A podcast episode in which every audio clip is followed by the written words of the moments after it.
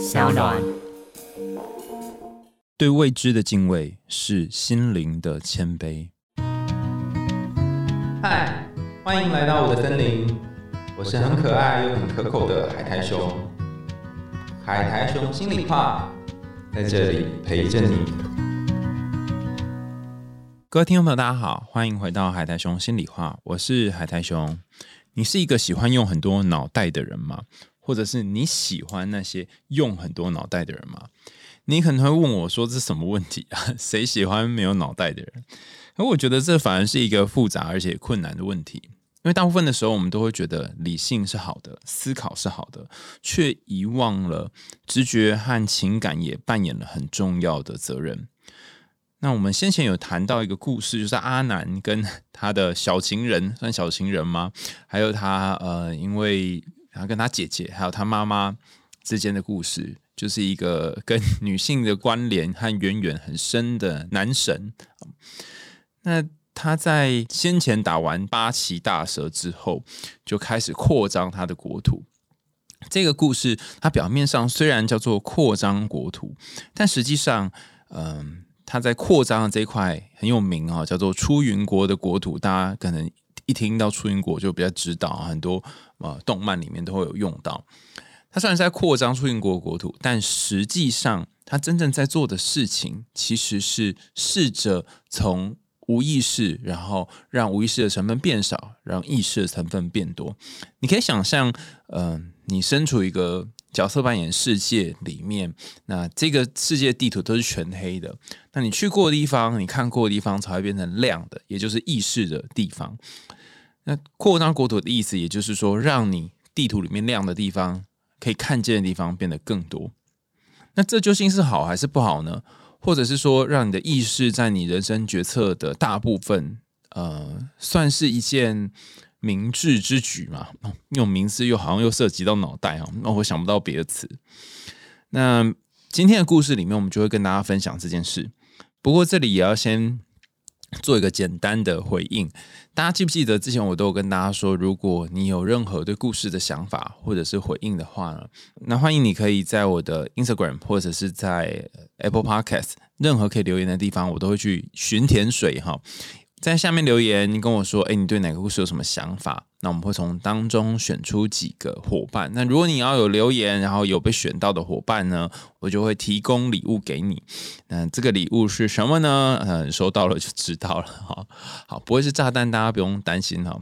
今天我收到一则回应，是有关于先前我们有一集在谈八岐大蛇的回应，那里面谈到有关于梳子的部分。这个回应的小伙伴呢，叫做兔兔哈。兔兔他说，他刚刚听了八岐大蛇里面提到梳子，他想到最近在看的动画叫做《我的幸福婚约》。在我的幸福婚约里面呢，主角在原生家庭是不被爱的小孩，而且还被爸爸强制嫁给霸道的帅帅军人男主角，就是一个霸道总裁的故事。只不过这一个故事里面的总裁是一个军人，这样男主角很高冷。地位也不低哈，家世好，所以很多有钱人的爸爸都会把女儿塞给他们，但男主角都会把女主角给气走。但这一次男主角就爱上了女主角，而且他也知道女主角在原本的家庭里面很可怜，不被当做人来看。你可以想象他就像货物一样被买卖。有一天，他看到了女主角用破破的梳子在梳头发，男主角看到之后就去买了一个新的梳子，美美的木头做的梳子送给她。所以兔兔就说，他觉得在巴西大蛇里面那个木梳子也有代表着新生的意思吧。虽然当初这个女孩是被迫嫁出去的，相处之后两个人互相爱上彼此，所以木头梳子也代表女主角即将有新的人生。那谢谢兔兔的回应哦，你可以，你可以在我的脸书或者是 Instagram 的 Link Tree 上面有一个抽奖机，然后你就点进去留言你的 ID，然后说你是在。我听 podcast 的节目中奖的有一个选项应该可以选，选完之后写下你的姓名跟地址。其他伙伴也一样，如果你有任何对故事的想法，也欢迎回应。我们有这个有奖征答的活动，只要你敢写，然后我选到，我我有看到，我就会送你一个神秘的小礼物。呃，至于是什么小小礼物呢？大家就是拭目以待。这样啊，你要记得写住址跟电话，上面有让大家留住址电话的地方。那关于兔兔的回应啊，我我有一个想法，就是说，我们为什么会那么容易受到霸道总裁的故事吸引呢？其实有一部分是因为男性的这个权力角色，在女性的心灵当中，至少在。他提刚刚提到这个女主角心灵当中是一个好像可以依靠或者是可以给予安全感的角色。那安全感在人际依附当中是很基本的一个部分。比方说，你有东西可以吃，有人关照你的生活，有人可以回应你的需求，有人在你难过、伤心的时候，他就在那里，他不会跑走。然后他对你你的感觉，对于你的心情是很敏感的。这些我们就称作他对你的呃。各式各样的依附需求有所回应，那在这样的情况下，你很难不对这个人产生心动的感觉。尤其是有人又很喜欢那种反差萌，他原本不是这样的，但是因为你就变成这样，你更可能会觉得说啊，我是独一无二的人。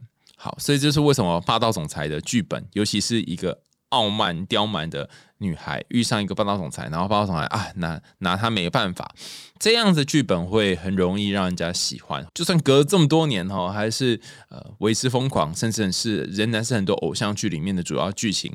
原因就是因为你可以去驯服，或者是你可以去呃掌控一个没有办法掌控的东西，别人觉得太困难的东西。在刚刚讲这个脚本里面，女主角就是用她的各方面的，不论是美貌啊、个性啊，或者是她以前的这些家世，让男主角产生怜悯、同情或者是喜欢等等，然后就征服了这个高冷的男主角。这一个过程，其实如果我们用阴阳来看的话，假设这个女性是阴性的代表，男性是阳性的代表，就是一个阴性慢慢的去驾驭阳性的过程。然而，在我们日常的生活当中，其实经常是反过来的。就像我们刚刚一开始讲的，我们会希望意识的。明灯哈，意识的这这颗灯可以越来越亮，然后照亮越多的国土，但我们却忽略跟忘记了，其实有些时候我们要为无意识保留一些空间，也就是我们今天在节目一开始谈到，你要对于未知产生一些敬畏，而这个敬畏其实是一种心灵的谦卑。如果你想要掌握一切，反而会弄得全盘皆输。今天我们要聊的这个故事，就是有关于意识的扩张。那虽然是意识的扩张，但我们可以看到主角阿南他在扩张的过程当中是多么的不容易。那也因为这个不容易，我们来看看他背后有什么样的隐喻和内涵。我这集特别推荐给在人际关系，在你最近的生命当中，你很拼命、很努力的想要去多知道一点事情，多了解一些，你希望可以掌控更多或是更完整的东西的人。你可以想想，你那么努力的想要掌控这一切。呃，真的有让你得到掌控吗？你有因此而觉得安稳吗？还是你后来发现这其实是一条不归的路呢？我其实没有答案了哈，当然大家听听这个故事或许会有答案。大家可以找一个你觉得舒服的地方坐下来，调整你的呼吸。那你在吸气跟吐气的时候，试着让每次的吸气跟吐气的时间变得比较长一点。让我们就来进入今天的故事喽。很久很久以前，在一个遥远的地方，有一个神叫做阿南。阿南他自从上次讨伐了八岐大蛇之后，山神把女儿嫁给他。自此之后，山神和女儿还有阿南就过着幸福快乐的日子。但日子也不可能就这样过嘛，哦。呃，阿南他总是得要自己去自产，自己有一个新房子，总不可能一天到晚跟自己的岳父住吧。所以他后来想一想，嗯，那我来去看房子。他就那时候没有没有办法上网去找房子，所以他只好就亲力亲为自己去找房子。他带着新婚的妻子就四处云游。某一天，阿南和他老婆来到了须贺，他看到那里芳草处处，天高云淡，风景非常优美。换成现在的描述是水岸第一排，大戏落成。那两个人顿然觉得神清气爽，决定要把这地方买下来。阿南就对他的妻子说：“我已经打听过了，这里目前还没有神统治。如果你愿意的话，我打算在这里建造一座我们新婚的宫殿，以后我们就可以在这片美丽的土地上安居下来。”妻子一听，觉得非常赞同。于是阿南呢就开始动手修建宫殿，带着妻子一起庆贺宫殿的开土和动工。这一天，阳光非常的灿烂，四处散播着该地所拥有的特殊香味。就在开工的那一刹那，阿南惊奇的看到有一股紫红色的云彩从地面升起，云彩在太阳光线的照耀之下变得瑰丽无比。随着云彩慢慢升腾，渐渐的飘到蔚蓝的天空，停了很长的时间才逐渐散开来。于是阿南就把这个地方命名为出云国。阿南决定建造的这个宫殿呢，非常的巨大。也因为很大，工程就非常的缓慢。动工后的第二天上午，阿南自己爬到附近的一座高山上，希望可以俯瞰自己所选定的这个国土的全貌。没想到到了山顶，阿南才惊讶的发现，哇，这个出云国的国土也太狭长了吧！哈，远远望去就像是一个细长的衣带，衣带就是以前在绑衣服的那个带子啊。这时候，他还发现自己跟妻子只注意这里美丽的景色，却忽略了这个地狱的狭窄。阿南心里面想：既然这样，总不能重新再找一块地方吧？我们都已经开始动工去盖宫殿了。就在阿南心情郁闷之时，他无意识的看到山下有一处海边。那他往海边眺望，意外的发现，在朝鲜半岛的南端有一块向外突出的土地，他就很开心，喃喃自语的说道：“哎，如果我可以把这块土地拖到出云国的国土，那我的土地不就扩增很多吗？”于是阿南就拿起自己身随身携带的一把大锄头，聚集全身的力气。对着那一块突出的土地呢，就这样就空勾了过去。只听见轰隆一声的巨响，阿南已经把这一角土地呢与朝鲜半岛截然分开。然后他从身上解下三条很粗的绳索，做成圈套。他看准那块突出土地的三个位置，扔了过去。看到这一小角的土地呢，已经被自己的绳索牢牢捆绑。阿南就把三条放在肩膀上的绳索用力的拉起，但尽管他的身体非常强壮，而且力气也很大，经过一段时间的用力，也依然累得气喘吁吁。最后，他只好咬紧牙关，站稳脚跟，最后终于把这块朝鲜半岛南端角落的陆地重新和出云国的土地连接在一起。据说。今天出云国小金港到楚竹的玉岐，就是一个地名哈，有一段长长的海岸线，都是阿南的杰作。为了防止这块好不容易得来的陆地飘走，阿南来到海水的下面，用锤子哦，一轰轰轰夯进去很多巨大的树桩，然后找来很多绳索。将国土各个角落都固定在了木桩之上。简单的说，就是填海造陆啦哈。那只是他填海是拿别人的土地来去填，而且据说这些巨大的木桩呢，就化成出云国和石建国的高山。后来有人命名成为三平山，平是平子的平哈。而那些固定的绳索，就是海岸线的那个海滨的形状。一切都忙完之后。阿南看见眼前扩增的出云国，开心的笑着。妻子知道这件事，在阿南的引导之下，也对着阿南的出云国感到赞不绝口。又过了一段时间，阿南再次俯瞰自己的国土，又有了意外的发现。他发现，在出云国的北边有一个岛，叫做隐岐岛。隐岐岛上面同样有一处向南边突出的荒地。阿南马上就有扩充他领土的打算。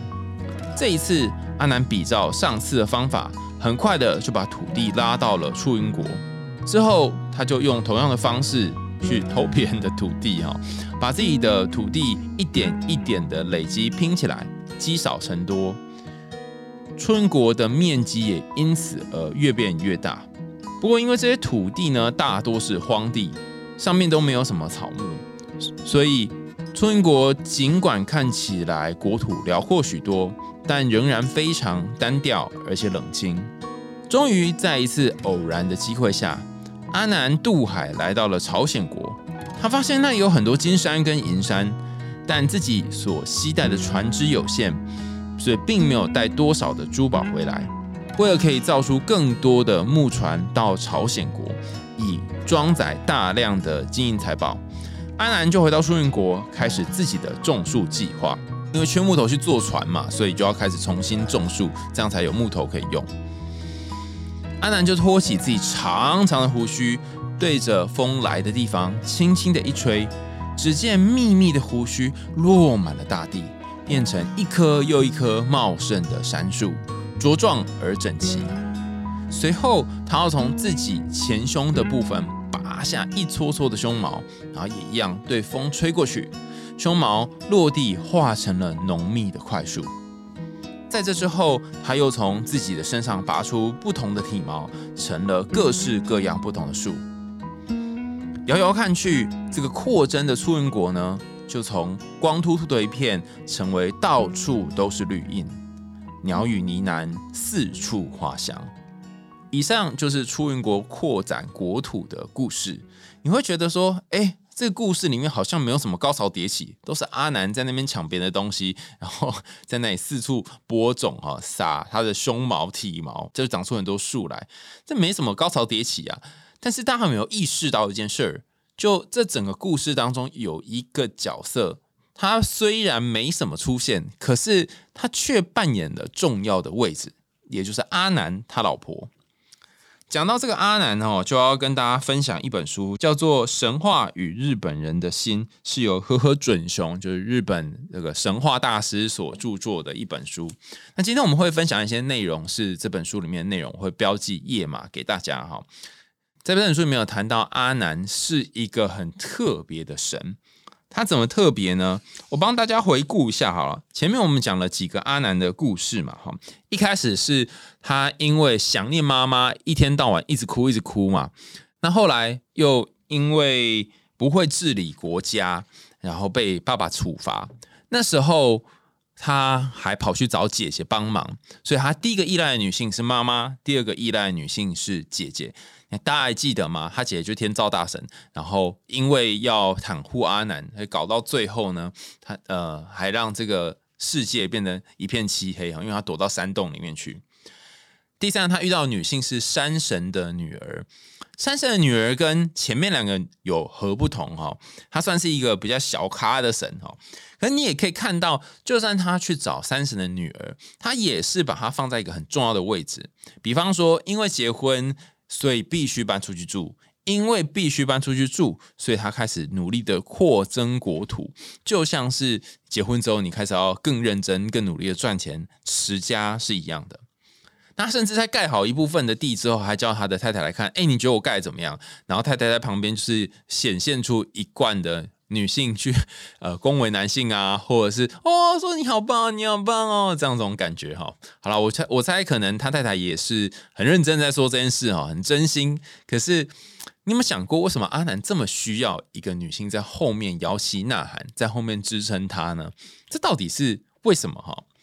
在《和和准雄》这本书当中，他就有提到，他说阿南是一个很特别的神，他跟其他神都不一样。何准雄还跟他几个同僚一起写了一本书，就专门在讨论阿南这尊神哈。那其中在这一本《神话与日本人的心》当中，何准雄提到了一个观点，我觉得很不错，跟大家分享哈。他说阿南他其实有两个面相，一个是有关于对于女性强烈的依赖，另外一个是有关于英雄的行为。这在这本书的一百九十八页。那这两个之间有什么关联呢？呃，大家可以想象，英雄的行为有点像是一个阳性的、阳刚性的行为，你要去杀别人嘛，你要保护弱小嘛，所以是一个呃往前冲的行为。那依靠女性，或者是让自己的女性阴性的特征展现出来，就是一个稍微软一点的行为。所以这一尊神哦，他很特别。阿南他身上有这两个部分都有，他可能砍砍怪物之后，然后嗯就躲到他太太那边，然后太太那边躲一躲之后呢，哎又去杀怪物。所以他是一个两极之间跑过来又跑过去的一尊神。我们先看他对于女性的依赖的部分好了，一开始是对于妈妈的依赖。他是爸爸生出来的，大家还记得吗？如果忘记，可以去看那个有一有一集是呃天神他从大腿生出阿南的这一集哈。他是爸爸大腿生出来，但他却非常的思念妈妈。你看，这不是妈宝，什么是妈宝哈？那另外一个是他除了除了思念妈妈之外，还很依赖他姐姐。刚刚前面讲了，他依赖天照大神嘛，然后天照大神就照他。另外一个是当他。要去杀一只蛇的时候，甚至不是自己想杀，是为了另外一个女性。我觉得这个真的是一个很微妙的感觉啊，就是他的这一生啊，很多行为或者很多的不作为，做或不做，都是有一个女生在旁边 cover 他，或是一个女生在旁边等待他。我们从比较现实的角度来说，就是阿南是个色鬼嘛，那你你得要有一个驱力，你才会去做。但如果我们从另外一个角度来看，我们也可以了解说，如果我们把阿南的英雄行为看成是一个阳性的部分，然后他依赖女性的部分看成是一个阴性的部分，他似乎是一个结合阴阳、结合阳刚与温柔啊，结合往前冲跟往后退，或者是呃守城跟战争之间的一个蛮特别的角色。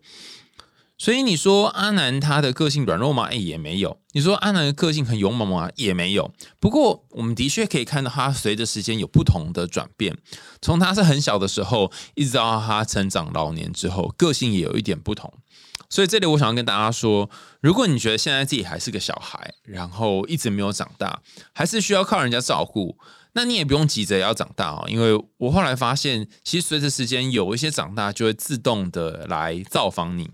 我举一个我自己的例子好了，我我是一个很容易把东西搞砸、搞丢，然后弄乱的人，甚至我经常在大家一起吃饭在装汤的时候，我就会搞得整张桌子通都是汤，然后一边在舀汤的时候手就会抖这样。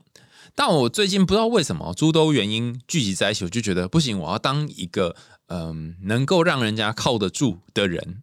他那决定是决定嘛，做是做，这之间还是有一个 gap。那尽管是这样的，我就试着做看了哈。那昨天我跟大家一起去吃饭，发现哎，我好厉害，竟然没有把汤给弄倒，而且我是帮所有的人盛汤都没有弄倒。那虽然过程还是空空空空，还是很多东西弄掉。那你可能会觉得说这什么小事啊哈？可对我来讲是很难的，因为我经常就会把东西弄坏，或走路就会踢到水什么之类的。嗯，我自己有一个感觉是，这个改变跟长大算长大吗？哦，不是，不是一天造成的，它是。要有一些时间跟机缘，好，然后刚好时间到了，哎，就水到渠成。好，那那个时间到了是指什么时间到了呢？或是怎样才算是时间到了呢？好，我觉得大家可以看一下这个故事哈。故事里面其实有谈到一点时间到了的点。就是当阿南爬到山上，然后发现他的国土很小，应该说他的国土很细长的时候，他才觉得，哎，我我好像不能够再依赖我的太太了。当初我跟他就两个人一起旅行，然后来到这里，可能是他带我来，或我们一起来，然后我们发现，那他也说好，但我现在不是不能依赖他了，我不能再问他说，哎，你觉得我们该怎么办？我好像得要靠自己了。所以他是这一次是他自己做完这些所有扩增国土的动作，然后再回过头来跟太太禀报，算禀报吗？哈，跟太太说：“哎，你觉得我做的怎么样？”所以他必须先要有一个关键的 moment，是登泰山而小天下，就是你要登到山上去看才会知道。那如果你没有这一段的话，你永远在下面，你就会看不清楚。什么是看不清楚呢？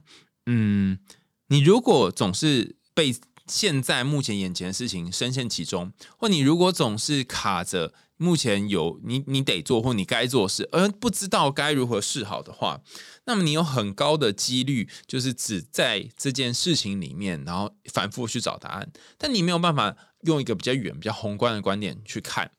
宏观观点其实有几种方法啦，一个就是你可以想象两年后或十年后的你会怎么看待这件事，那另外一个就是你可以想象，如果这是别人的事，你会怎么做？还有一个做法是，你可以假想自己就是这个阿南哈，你发生的事情发生在呃地表地平面，然后你爬到那个高山上去看看这件事，你就觉得哎，它好像也很小，呃，不足一提，甚至现在很在意，但以后说不定就不在意了。当你愿意登高望远，当你愿意稍微退一步去看事情的时候，有一些成熟就会慢慢显现出来。我觉得它是一个时间上面的历练，哈，也是等待上面的历练。好。接下来我们要来谈这个故事里面有关于意识扩张，就是我们故事一开始谈到的部分，有点像是这世界上有很多未知的东西，但你选择扩张，其实也就是选择试着让你知道的东西变多。那我想问大家一个问题哦，如果有选择的话，你会希望自己知道的东西越多越好，还是越少越好呢？我觉得知道多跟知道少，它存在着一种嗯两难跟 trade off，就是拉扯。如果你知道多一点，你可能就有很多烦恼；知道少一点，感觉就比较少烦恼。可知道多一点，你又共识感比较高；知道少一点，就觉得呃，那会发生什么事啊啊？不晓得，你内心就有种种的挣扎。所以真的让你选，你可能还会还是会选你知道多一点。但大家有没有遇过那种笨笨的人？然后说笨笨的嘛，然后大智若愚的人，他宁可知道少点资讯，就不会变得那么的辛苦。举个最简单的例子啊，大家现在生长在资讯爆炸的时代。你每一天要接触的资讯可能是以前人的五十倍或五十万倍。那在这样的情况下，你真的过得比较好吗？还是说像当年哈古老的古文明哈，你只知道今天有没有饭吃，然后你只知道哪一个地方有猎物，这样就好了？你不需要知道更多细琐的事情呢？啊，我觉得有些时候不懂是幸福的啦。哈，那如果你现在有些事情还不懂的话，呃，我觉得你可以先珍惜这个幸福。至于要呃，要不要走出来，或是要不要长大，那就你可以自己决定。但我觉得知道跟不知道，或你知道的东西越来越多，就是一个长大的过程。以前总是会觉得说啊，那个爸爸妈妈不在，出门可能只是工作吧。但长大以后就知道说，他们有可能不是去工作，他们可能去约会，甚至是他们可能各自去不同的约会。哈，好，那像这样子的一个理解。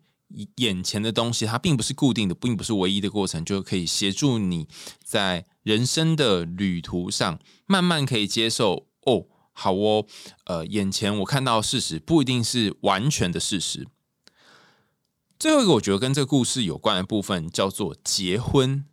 结婚在荣格心理学里面呢，又称作圣婚。哈，那它的英文叫做 conjugal optimism，就是。嗯，相反事物的结合，我们可以想一下，阿南跟怎样的人结合呢？阿南在之前他是胆小懦弱的弟弟的时候，他去找一个稍微能够庇应他、稍微力量强大一点的姐姐。阿南在他要去讨伐巴西大蛇的时候，他是跟一个相形之下比较柔弱，然后可以包容他很多的武力，就是用刀枪的武力。那也可以包容他很多尖巧机灵的部分。山神的女儿在一起，所以阿南的这个有点像是冲锋陷阵的能力嘛，哈，他被一个比较柔软的东西包容之后，就可以往前行，往前走。好，那这一个点就是我们所谓的完全相反的两个东西的互相吸引。那到这里，我就可以问大家一个问题：你可以想想看，你跟你过往喜欢过的对象。或者是那些可以变成你朋友的人，你们是个性相同还是个性相反呢？他有包容你一些你连自己都没有办法包容的事情吗？还是说他都用跟你对待自己的方式一样来对待你们之间的关系呢？哈，那也欢迎大家留言跟我们说你你自己看到的感觉，过往的经验是什么？哈，好，今天除了要讲。这个拓张国土的故事之外，还要补充一个故事哦。这个故事叫做《尔尔异命与阿多都比麦》，听起来很难理解哈。那个什么比麦，什么比麦哈，我自己的理解是，好像是神的一个结尾，就像什么什么命，什么什么命一样哈。那尔尔逆命呢？尔尔异命是在嗯，也是当当年哈记录在神话古世纪里面的。一尊神阿多都比麦也是哈，他们也是经历了一个相遇，这相遇很有趣哈。那我简单讲一下这个故事。从前，在一个充满神秘的国度里面呢，有一位叫做尔尔义的天神。有一天，尔尔义呢在路边遇到了一个美丽的女神，她是大山金剑神的女儿，名字叫做木花之佐久叶比麦。好，那又我们简称她叫做佐久叶好了哈。她有一个姐姐叫做时长比麦，那我们简称她叫时长。总之呢，就是尔尔义遇到了佐久叶，那还有也遇到了他的姐姐叫做时长，石头石哈，长短的长。尔尔义被佐久叶的美貌给吸引，就决定要娶她做妻子。有没有觉得这个故事跟阿南有八十七分像？然后左九叶呢就说他要先问问看他的父亲。那大山金剑神很高兴啊，所以他就说啊，不要说我的小女儿就是那个妹妹哈，不要说我妹妹啊，我连她姐姐一起送给你哈。所以他就说，那不然这样好了，我把。我把这个左九叶嫁给你，然后同时呢，我也把这个时长也一起嫁给你。一开始二一说哇，买一送二哈，是买卖婚姻的感觉，怎么会这样呢？哈，那我我想要一个，但是却得到两个，看起来不错嘛。直到他看到了时长之后，他发现哇啊，这件金价比赛，为什么呢？因为时长的长相不是他的菜。在这一本神话与日本人的心当中，何准雄是用丑女来说了，我这样有点太重了。但总之就是他长相并不是尔尔一的菜，所以他就拒绝了。拒绝之后呢，因为这一个拒绝，他自己就帮自己种下了祸根。这个祸根是什么呢？好，祸根就是说。呃，其实那个时长哈，如果你跟他在一起的话，那你的后代呢就可以长命百岁。但因为他拒绝跟那个时长的这个结合，所以他的后代没有办法长命百岁哈。他就是虽然可以呃身体很健壮的一直活一段时间，但终究人的寿命是有极限的。好，也就是说。左九叶呢，它比较像是一个呃能够活出精彩的人生的代表，而时长呢，比较像是一个永恒的生命的代表。我不知道如果让大家选哈，活出精彩的人生跟永恒的生命，让你选，你会选哪一个？其实在这故事里面，其实应该是尔尔义他要选全都要才对，只是他就傻傻，他只选了呃能够有精彩的人生，但却没有选择有一个久远然后不死之躯这样子。那娶完卓绝之后，好像有一夜的这个新婚洞房，没想到隔天就立刻怀孕。而义就很生气啊，他说：“一个晚上就怀孕，我心哈，这应该不是外本的哦哈，这不是我的种哦哈，这应该不是外哦哈，不是我的种，而是其他一般天神的吧？那时候分成天神跟一般天神，一般天神就是比较小的神哈，应该是别的神吧哈。然后左九叶就非常生气嘛，哎，你被你的呃。”被孩子的爹说：“哎，这个孩子不是我的，你应该气爆气吧？”哈，所以他就指着他自己的肚子说：“我跟你讲，如果我怀的小孩是别人的小孩，那他一定会难产，没有办法生出来。但你的孩子的话，我这一个孩子就能够光荣的，而且自然的生出来。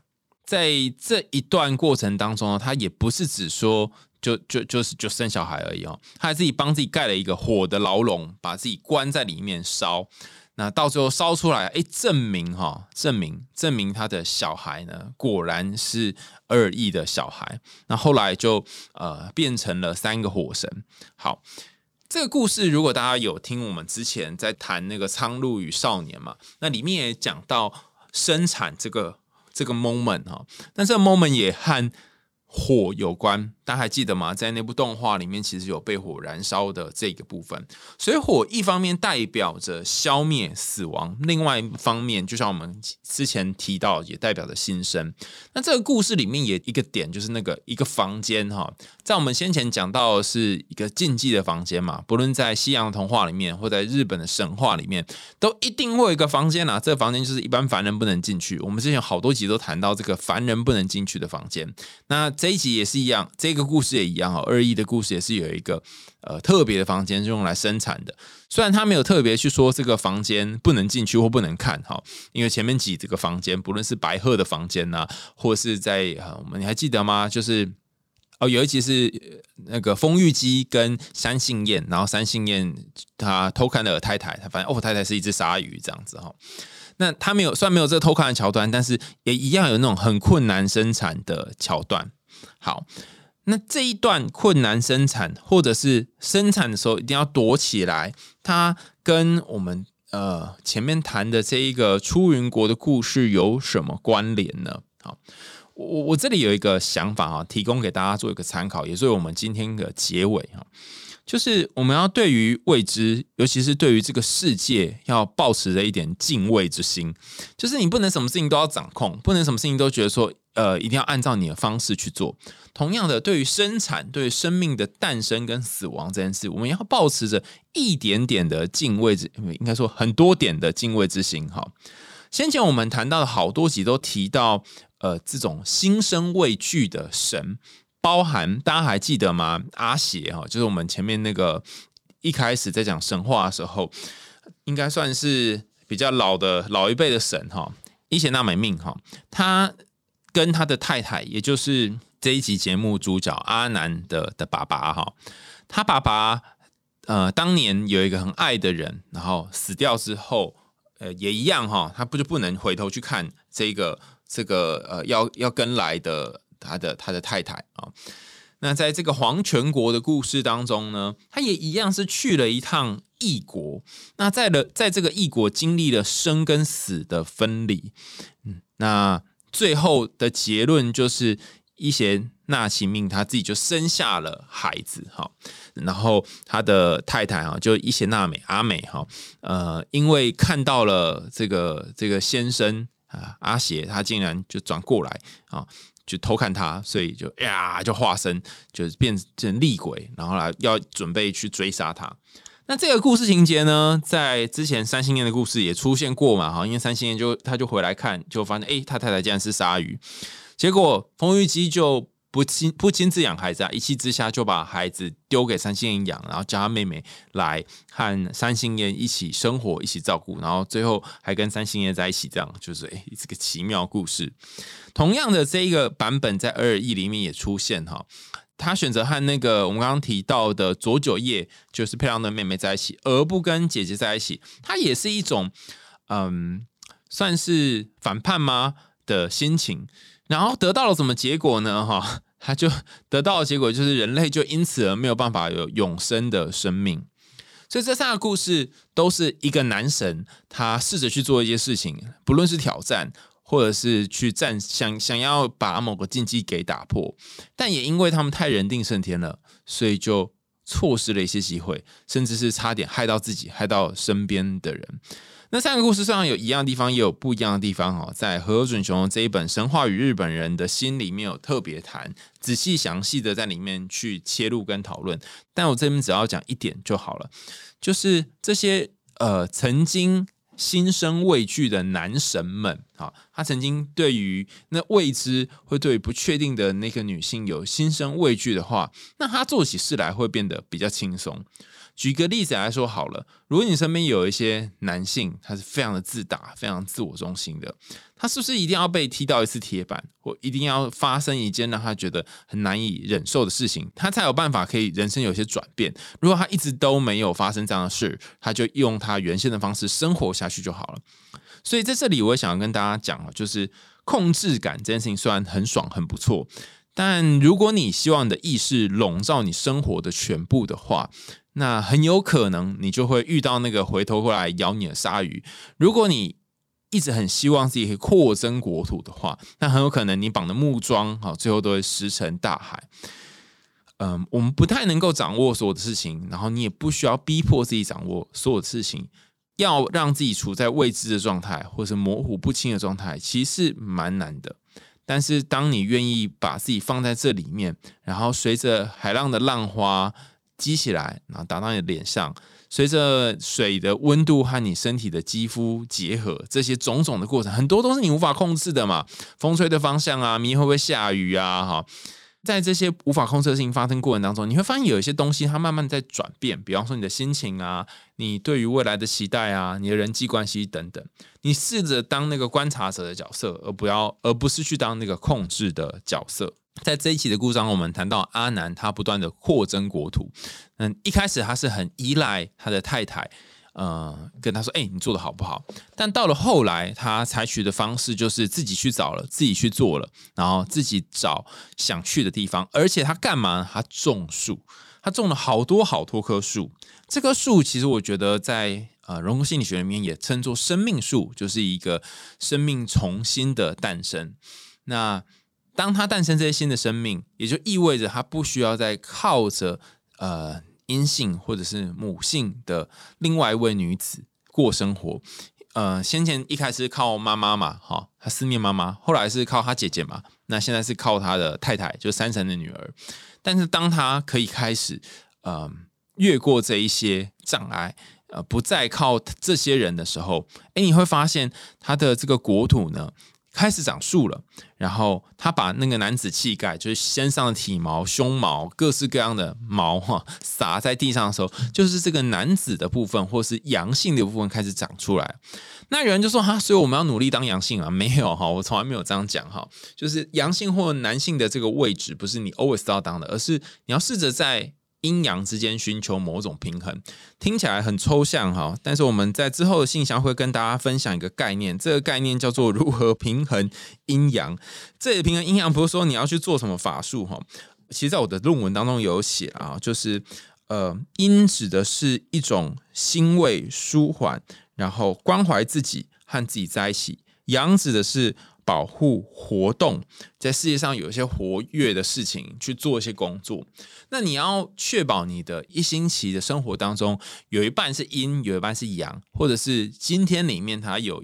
呃，上午是阳，下午是阴之类的，它得要有一个像这样子，像是太极的流转，那你的心灵就会像这个太极的水车一样，源源不绝，一直不断的转。但如果你只让一边偏废，比方说控制的地方变多，或是未知的地方变超多，你就会发现，哎，不知道为什么好像有点失调，卡卡的，无法再往前进了。所以这节故事也跟大家说，控制不是生命唯一需要做的事。有些时候你要度让出自己一点的权利给身边的人事物，然后这个让出来的过程，或许才是让你内心这一颗水车哈，可以继续慢慢成长、慢慢转动的过程。又来到节目的尾声啦，感谢大家的收听。如果想听更多有趣的童话故事或心理学知识，欢迎大家继续追踪海苔熊心里话。那如果你对今天的节目有任何想要回应的地方，也欢迎留言告诉我。如果你呃有被选到的话，就会像今天的兔兔一样，我们就在节目上面讨论你所说的内容。那我们就海洋心里话，下次见喽，拜拜。